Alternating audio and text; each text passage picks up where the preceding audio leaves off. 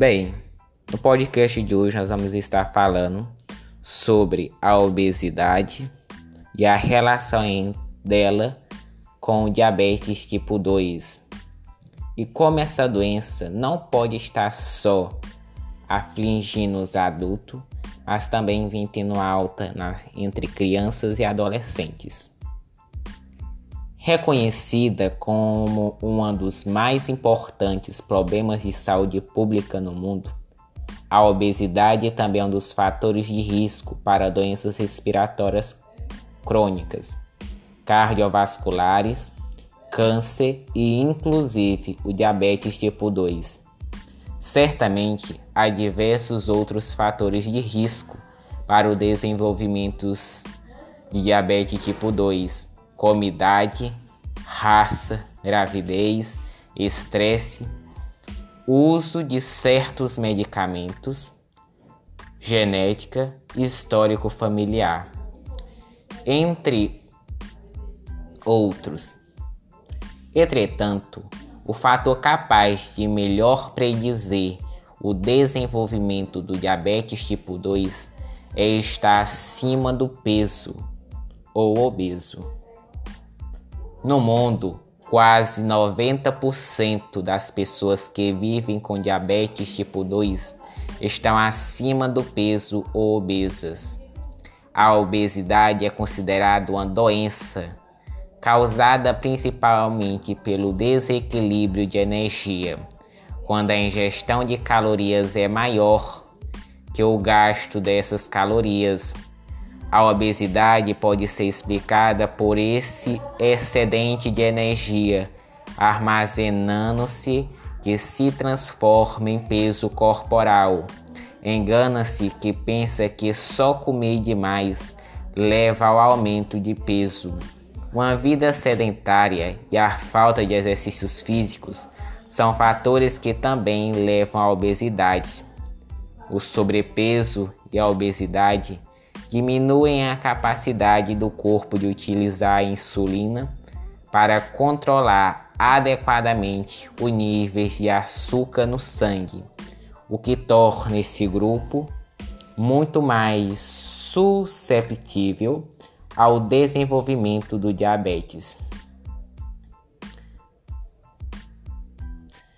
A incidência de crianças e adolescentes acima do peso ou obesas vem crescendo rapidamente na última década.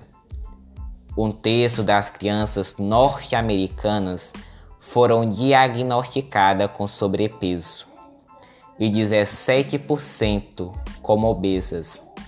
Na América Latina, uma em cada cinco está acima do peso ou obesa.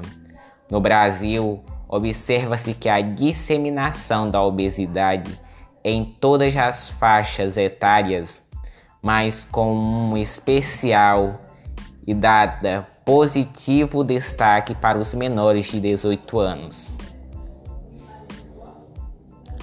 Os casos na infância começam a surgir com maior frequência graças à epidemia de obesidade e pior, a incidência já no começo da vida tem aumentando em larga escala nos últimos anos.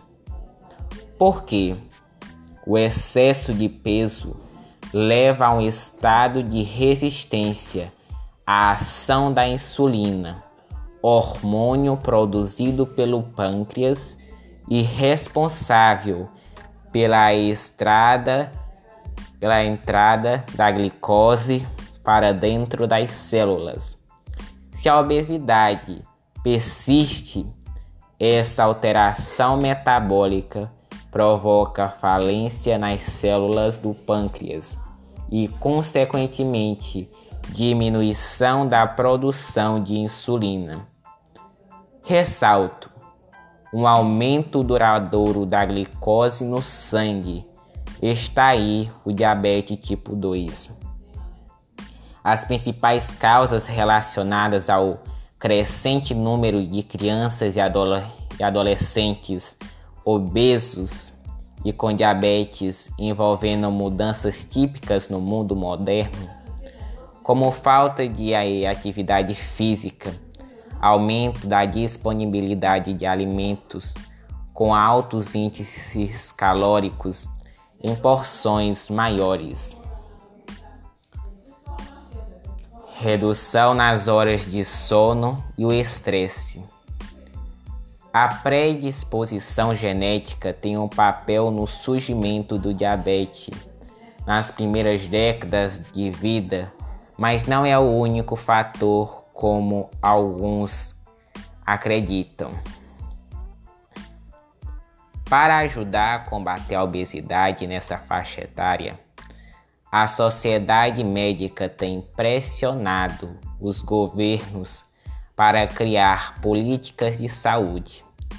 Em 2014, os países integrantes da Organização Pan-Americana de Saúde, OPAS, assinaram um acordo para desestimular o consumo de produtos de alimentos industrializados com a adição de altas concentração de açúcares, entre outras ações.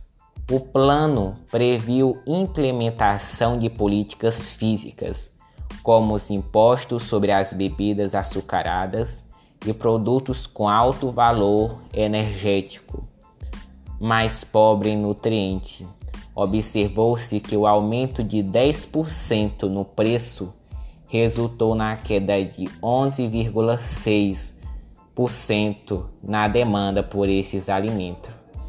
Entretanto, ainda cabe aos educadores, profissionais de saúde e principalmente para os pais observar os hábitos alimentares das crianças e estimular não só a alimentação saudável, como também a prática de atividades físicas. O acompanhamento do crescimento pelo médico pediatra deve envolver mensurações frequentes do peso e de altura da criança, e qualquer desequilíbrio precisa ser investigado. Juntos podemos começar a virar essa maré.